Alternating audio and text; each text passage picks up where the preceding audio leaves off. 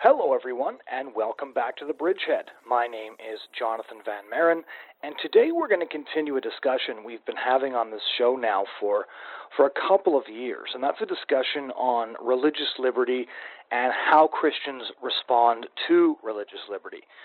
For those of you who follow uh, the American Conservative online, for example, uh, will know that Rod Dreher is a writer who has been writing about these things uh, consistently, uh, almost daily, in fact.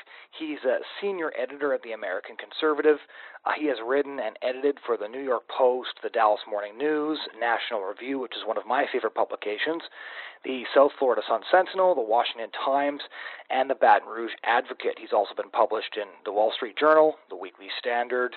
Uh, he's commented on NPR, ABC News, CNN, Fox, MSNBC, and the uh, British Broadcasting Corporation as well. And he lives in Baton Rouge currently. Uh, those of you who have followed a bit of his story through his books will, will know that he grew up in St. Francisville, Louisiana. He wrote quite a beautiful book uh, about his family and especially about his sister uh, called The Little Way of Ruthie Leming. And he continued a book that I read early, or pardon me, late last year uh, called How Dante Saved My Life, which is quite a, an incredible book as well. He's a very beautiful writer and a consistent advocate for traditionalism. So he, he very much writes the sorts of things that you, you read in, in First Things. Uh, so Rod recent book that just came out, which you can order, uh, is the Benedict option, where he discusses uh, how Christians should deal with a culture increasingly hostile uh, to the Christian worldview, to Christian lifestyle, to Christian beliefs.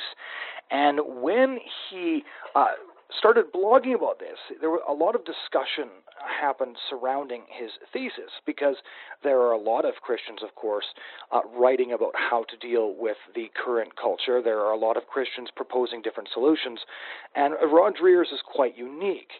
And so I contacted uh, Rod Dreher, and, and he graciously agreed to do an interview, and this is that discussion. So we'll start off, I guess, just by uh, laying out what the Benedict option means. I've seen a lot of reviews and commentary going back and forth on, on what it means. Some people disagree with it before it's articulated. Other people are very attracted to it. So, what's the, the, the central thesis of the Benedict option? The central thesis of the Benedict option is that we are living in a time of uh, enormous fragmentation in the West and uh, the abandonment of the Christian faith at the center of our culture and society. Uh, I get the title from the last paragraph of the philosopher Alasdair MacIntyre's book After Virtue, in which uh, he said that we are living in a time like the fall of the Roman Empire in the West. But uh, there were people back then, he said, that uh, quit trying to shore up the imperium, his words, the, the existing order, and instead tried to form new ways, uh, new communities in which to live out the faith in this time of darkness and disorder. Um, and he said, We are waiting for a new and quite different Saint Benedict. Well, as many of your readers, uh, your listeners, sorry, will probably know, Saint Benedict was the uh, Roman uh, citizen who went down to the city of Rome uh, in the years after the Rome had fallen to the barbarians to finish his education. He was a pious Christian, um, was shocked by what he saw, and left to live in the woods and live in a cave, actually, pray and fast for three years to seek God's will. When he came out, he became an abbot of a monastery and uh, founded 12 monasteries before he died and wrote the uh, Rule of St. Benedict, a thin book that was just a sort of a governing constitution for monasteries. What he achieved over the next three centuries, long after he died, was the uh, preservation of, and the spread of the Christian faith in barbarian Europe. And they ended up laying, the monks laid the groundwork for the rebirth of Christian civilization.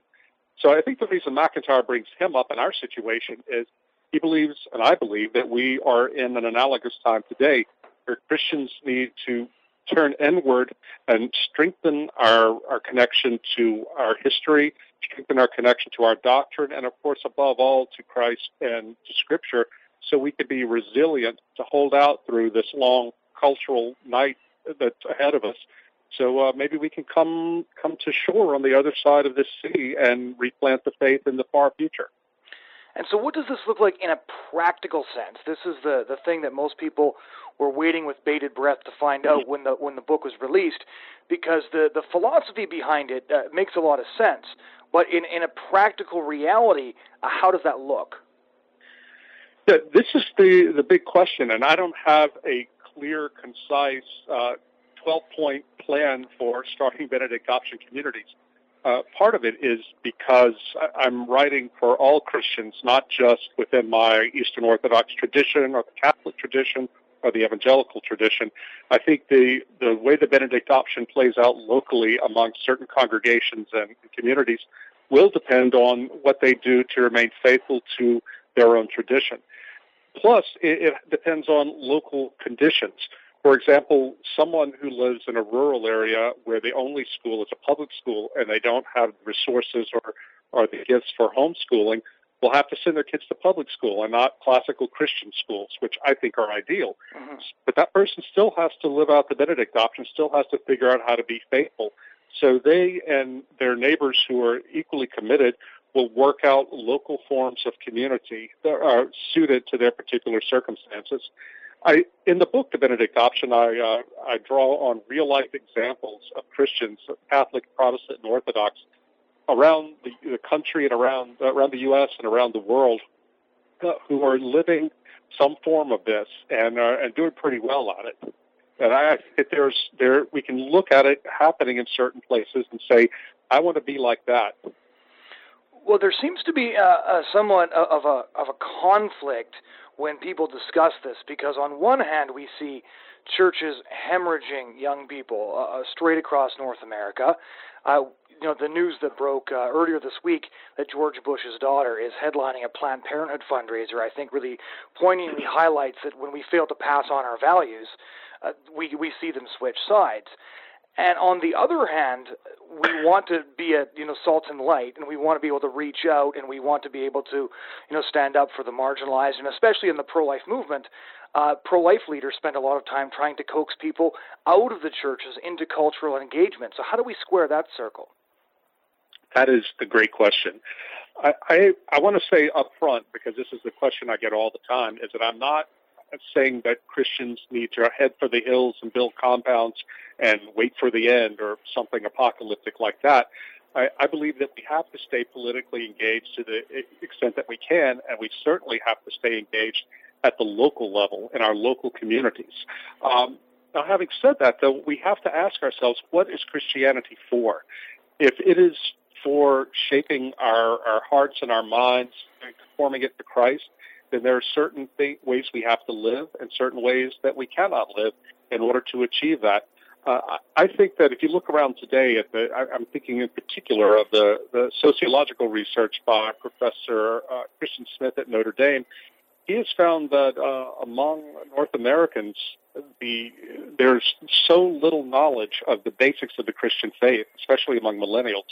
I find this confirmed whenever I go out to Catholic or evangelical colleges and talk to the professors. They say that the young people who come to them, even if they're very sincere in their emotional commitment to Christ, they know almost nothing because they have not been formed. This is to say that we're creating a uh, sort of a Potemkin village of Christianity, which is going to blow over when the, the counterculture, the, the cultural winds start blowing hard enough at them, as is happening in many places today. So uh, I, I think what we have to do, if we are going to be salt and light for the world, as we have to be, we have the Great Commission, then we have to spend more time away from the world uh, in a sort of uh, cloister where we can deepen our ties to each other, deepen our knowledge of Scripture and, and the tradition, uh, develop certain practices that form our hearts and our minds in particularly Christian ways, and then go out to the world to share with them what we have the uh, the Christian historian Robert Louis Wilken, who's maybe the greatest living historian of the early church, uh, said in a 2004 essay in First Things that there is nothing more necessary for the for Christians in the West today than to tell ourselves our own stories again, because we've forgotten. It's gotten very, very thin, and that's what I'm trying to sound the alarm about. And that's very interesting to, to extrapolate off of that. I grew up in, in a in a quite um, quite closed community in a, in a rural area.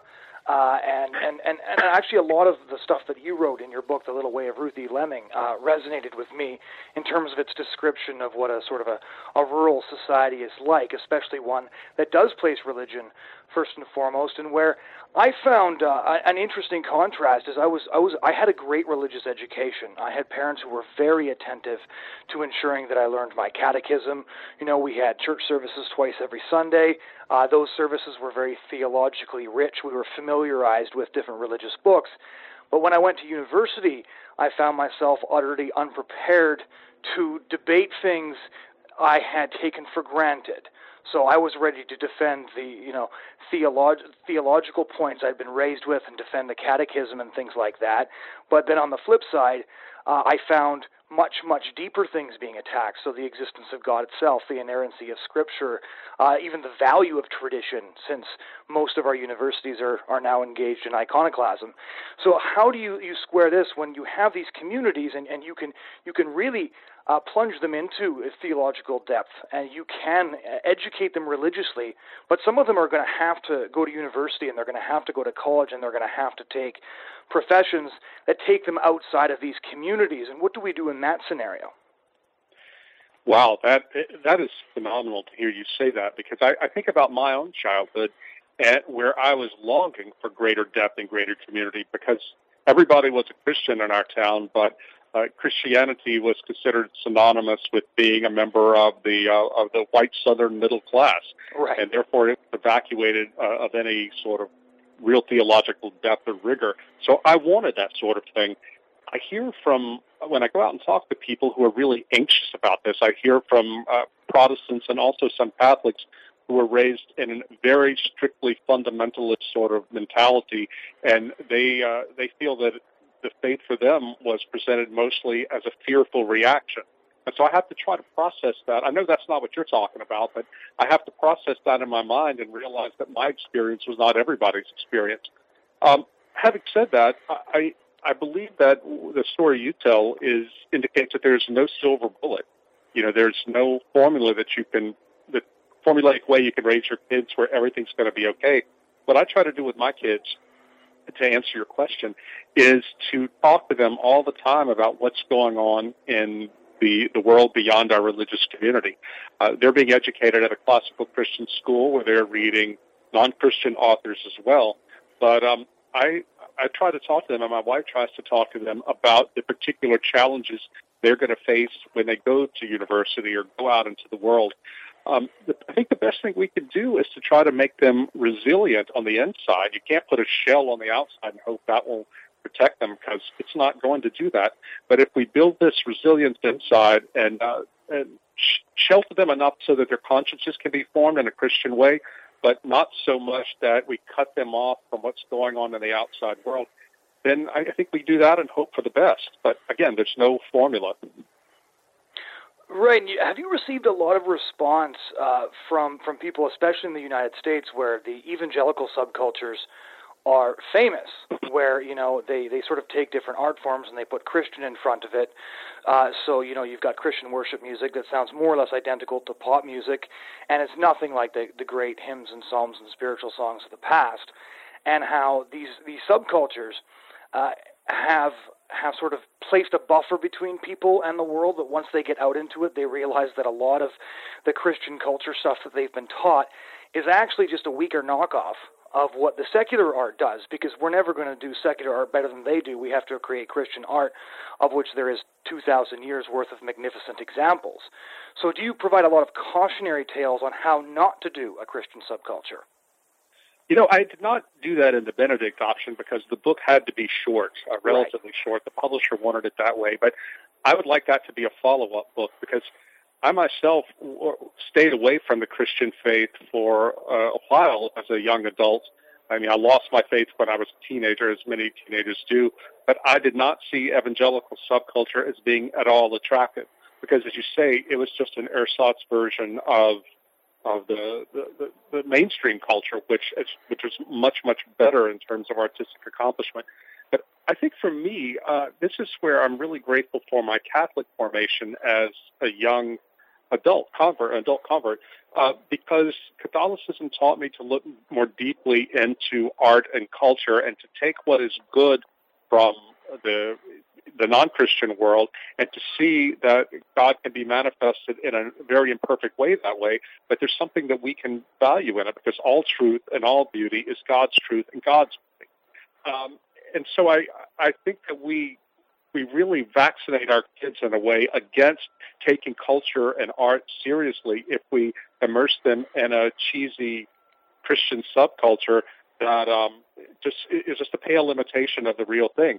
We have so much in the history of the Christian church going back 2,000 years, so much artistic and musical and literary greatness that um, plunge back into the old classics and, and, give your kids something real and something truly beautiful and long lasting instead of uh, some Christianized version of junky pop culture. And it's interesting because a lot of, of your writings are being read by, by people who, who are younger. So I'm, I'm 28, but people uh, of my generation. And I think that, uh, of course, you know who Phyllis Schlafly was. Her famous book, I think, doesn't only sum up political conservatism, but also sums up what a lot of young Christians are looking for, and that's a choice, not an echo. And what most subcultures are providing right now is an echo of, of secular culture, but it's not a real choice. And if you don't have to make a choice, it's easy to just drift away. Have you seen that in the people you interact with? Oh, sure. It's absolutely the truth. I was at an evangelical college recently uh, talking about the Benedict option, and a young woman stood up at the at the back after the, the speech and said, Look, I want to ask you, why do you say that we need to do this Benedict option thing and take on these prayer disciplines and fasting and so forth? Why isn't it enough just to love Jesus with all our hearts, like I was taught growing up? And I think it was a, a good and honest question, uh, and I think it speaks to the, the vacancy at the heart of so much North American popular Christianity. We think it's all about emotion. We tend to equate uh, holiness with niceness. So when the broader culture condemns us for being mean about certain things, Christians are so often willing to flip and, uh, and uh, adjust their faith to fit the, common culture. I think that uh, this is in this way we're going to see Christianity. We are seeing Christianity slowly leached out of any kind of real content, real doctrinal or historical content. I think that the kind of Christianity that appealed to me, that brought me in as an adult, was not one that made it easy for me to convert, but one that made it hard because it taught me that there is something real here. There is something life changing here. There is something that calls me out of myself. It doesn't confirm me in myself. It calls me out of myself. And because that's what Christianity really is. We have forgotten that in, in North American culture. And uh, I think the churches that make it in the future, whether they're Catholic, Protestant, or Orthodox, are going to be those who return to an earlier, more rigorous version of Christianity and ask more people, give them a real choice, not an echo. And uh, back to the, a bit of the practical sense as well. So there's a wonderful uh, little book written by George Grant uh, called Third Time Around A History of the Pro Life Movement from the Crucifixion Until Present. And he very compellingly makes the case that one of the main Christian missions from, you know, rescuing children who were abandoned in ancient Rome and putting an end to infanticide in uh, Basil of Caesarea's campaigns against those who, who sold abortifacients and things like that, that it's a fundamentally Christian mission to rescue those uh, who are, are the victims of a selfish pagan society. And of course, we have that very prominently both in Canada and the United States with abortion, and of course, in, in many instances, infanticide as well. So, as as people retreat to a Benedict option, what is their responsibility in regards to uh, reaching out to a culture that's blind to the humanity of the preborn child, blind to the inhumanity of abortion? Uh, who will speak for them? Is there still a place for that kind of of outreach in, in your vision? There has to be, uh, or we're or we're failing to be Christian. In the Benedict option, I talk about this uh, Czech dissident Catholic, a man named Václav Benda, uh, who was part of Václav Havel's inner circle of dissidents against communism. But Benda was the only believer among that, that circle, and he uh, really disagreed with the position the Czech Catholic bishops took after the, the persecutions of the 1950s. They reached a sort of agreement with the government where Catholics would just keep to themselves, stay inside their houses, practice their religion quietly, and not make trouble. Benda believed that if we failed to make, be a witness in the public square, then we were failing as Christians. And so what he tried to do was to teach uh, the faith and to teach resistance, but to do it publicly. You couldn't go out and, and protest against uh, politics in, in communist Czechoslovakia, but you could do all kinds of smaller things, local things, to create a humane alternative to what was offered in the public square.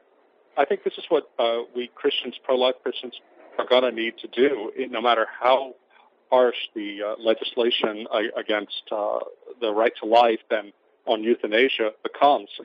It's going to be up to us to take care of these babies through crisis pregnancy centers, adoption services, and so forth. It's going to be up to us to care for the, the elderly who have been discarded by their families or the terminally ill and who were being encouraged just to receive euthanasia. This is how the early church did it. They were so much more humane than the culture, the majority culture in which they were living, and people were drawn to that because theirs was a light in the darkness. We have to do nothing less today, or we're failing to bear witness Christ, no matter what it costs us. Yeah, so uh, your your Benedict option. One of the things I found very fascinating is it's very dispositionally attractive to to people who are conservative. Uh, there's a reason that the the phrase conservative activist sounds like a contradiction in terms because conserve just you know means hanging on to what you have, not going out and looking for more. Where as a liberal, would you know that's an action word. Uh, Dennis Prager once joked that you've never seen a Democratic activist uh, who had nine kids. And the, you know the point was just they don't have time. They're too busy raising their families and forming their children and you know paying attention to their marriages to engage in such things. But on the flip side, what we have, at least here in Canada, and I know in certain states in the U.S., is we can't expect to be left alone. The, the number one thing under threat here in Canada is parental rights and education. In several provinces, they've they started to go after homeschooling. Uh, they they started to make moves against the independent Christian schools, one of which I attended uh, growing up. And so, what happens when political engagement becomes not a choice or a hobby or an activity, but becomes almost you know essential to the survival of the kind of communities that you're advocating? Yeah, that's a great question, and I, I have to reiterate that I'm not saying that we we can afford to be quietists in this matter and just not get engaged politically in the U.S. and certainly in Canada, our religious liberty and everything that is entailed by that really, really does matter. But what I want to caution the Christians against doing is thinking that conventional politics alone are sufficient. Uh, in the U.S., we've had over the past uh, 30, 40 years religious conservative uh, leaders thinking that if we just voted Republican and we would get the right judges and the right policies and everything would take care of itself. In the meantime, they completely ignored what the culture was doing, eroding the foundations of Christian faith, and what the economy was doing too by uh, eroding uh, the stable families and stable communities. Uh, so I, I just want to say that yes, we have to be active politically, but to be active politically doesn't simply mean getting involved in legislation and legislative fights. It also means building up local uh, communal institutions and communal practices that will make us resilient even in such a time as we are persecuted. I mean, look, if if uh, homeschooling rights and school and independent school rights are taken away in Canada, that's still going to mean you're still going to have to live as Christians to figure out how to live as Christians. What will you do then? Mm-hmm. Uh, Christians under under communist domination, and even in some places in the world today, like Egypt, they still have to be faithful even under extraordinarily difficult uh, conditions. That's what I'm trying to say to the church. Uh, and a lot of people hear that as, oh, you're just trying to get quit dirtying your hands with politics. I'm saying, what happens if we lose? Then what? We have got to be prepared for that day. And that's a, a perfect segue into the next question. And I, I've read what you've had to say on this, and, and I'd like you to reiterate it for the listeners. As a lot of people seemed, after you know eight years of, of Barack Obama's administration and his attacks on religious liberty and his interference in the schools and things like that, then uh, Donald Trump got elected, and for some reason, uh, people seem to consider him a natural ally. Now, I know that that you know various commitments on various issues were extorted out of him by by groups that he he, he needs to win. But this dangerous apathy, uh, the relief that people felt upon Trump's election was understandable in terms of okay, it wasn't Hillary Clinton, but the relief I think is is also quite dangerous in terms of people suddenly are no longer in what I call a productive panic. Uh, you know, being driven to come up with creative options to, you know, train their children and consider options like the one you're putting forward. Absolutely right. I, I was myself surprised that Trump won, not only because nobody predicted that, but also because it, I felt it gave uh, us Christians a, um, a sort of reprieve for at least four years, maybe eight years from the ongoing progressive um, uh, t- uh, stripping away of religious liberty. That said, any Christians in America who believe Donald Trump, who is married three times, a casino owner, uh, who has no apparent Christian faith, to think that he is going to be our, our white knight who protects us is just ludicrous. I'm grateful for whatever Donald Trump is able to do to shield us or to slow down what's happening. But even if Donald Trump were a saint, he could not stop this uh, the deep currents of culture that are taking Western civilization further and further away from its Christian roots. So uh, I tell Christians, do not be complacent. And do not think that just because a Republican is in the White House and Republicans run Congress that uh, the crisis has gone. If anything, this uh, may shield us from the real depths of the crisis such that we are not prepared at all when uh, Trump should turn on us, which he has done to many of his of his business colleagues in the past, or when Trump gets ele- gets put out of office. So we have an opportunity we can't, we literally cannot afford to, to lose, essentially. No, we can't. And, and you know, people say that I'm being really alarmist about this stuff, and I, I am consciously speaking in a more prophetic, alarmist tone in the Benedict option. But it's like the author Flannery O'Connor said: "When the world is deaf, you have to shout." I I've lived long enough now. I'm 50 years old to see how rapid the changes have been even in my own lifetime, culturally, and in the, and in the case of the, the changing of religious culture in the United States, and uh, it can't, you can't deny that it is falling apart at a very rapid uh, uh, clip. And if we don't take radical action now, uh, the water will overtake us, and we won't even the floodwater uh, of secularism will overtake us, and we won't even know what hit us. Well, precisely. Flannery O'Connor also said, "Push back as hard as the age that pushes against you," which I think is is what you're trying to offer some remedy for. Mm-hmm. For the listeners who are saying, "Okay, I live in a city." Uh, in practical terms, uh, as you mentioned, it looks different for everybody. But let's say they live in, in, a, in, a, in a large metropolitan city. Um, they don't have a, a, a, sense of church community. How do they start going uh, going about creating this Benedict option for them and their families? I remember you had a discussion uh, with Eric Metaxas that sort of um, after the book The Little Way of Ruthie Leming came out, in which you sort of touched on this discussion when you were talking about building community and returning to roots and preserving tradition. And uh, Eric had asked you, okay, so well, what do I do? I live in New York City. So how would you respond to those people? I think the Benedict option may, in fact, be easier in some cities than in, in rural areas. Uh, in the past year, my wife and I have moved with our kids into the city of Baton Rouge, which is 30 miles away from my hometown of St. Francisville, precisely for Benedict option reasons. We had in St. Francisville a small uh, Eastern Orthodox mission that we, we helped found and worshiped at, and we homeschooled. But uh, when our mission closed down, uh, when uh, one family left and we could no longer uh, pay the priest, uh, my wife and I realized that we cannot live without uh, being able to go to church in the middle of the week to vesper services, to prayer services. We needed to be part of a congregation.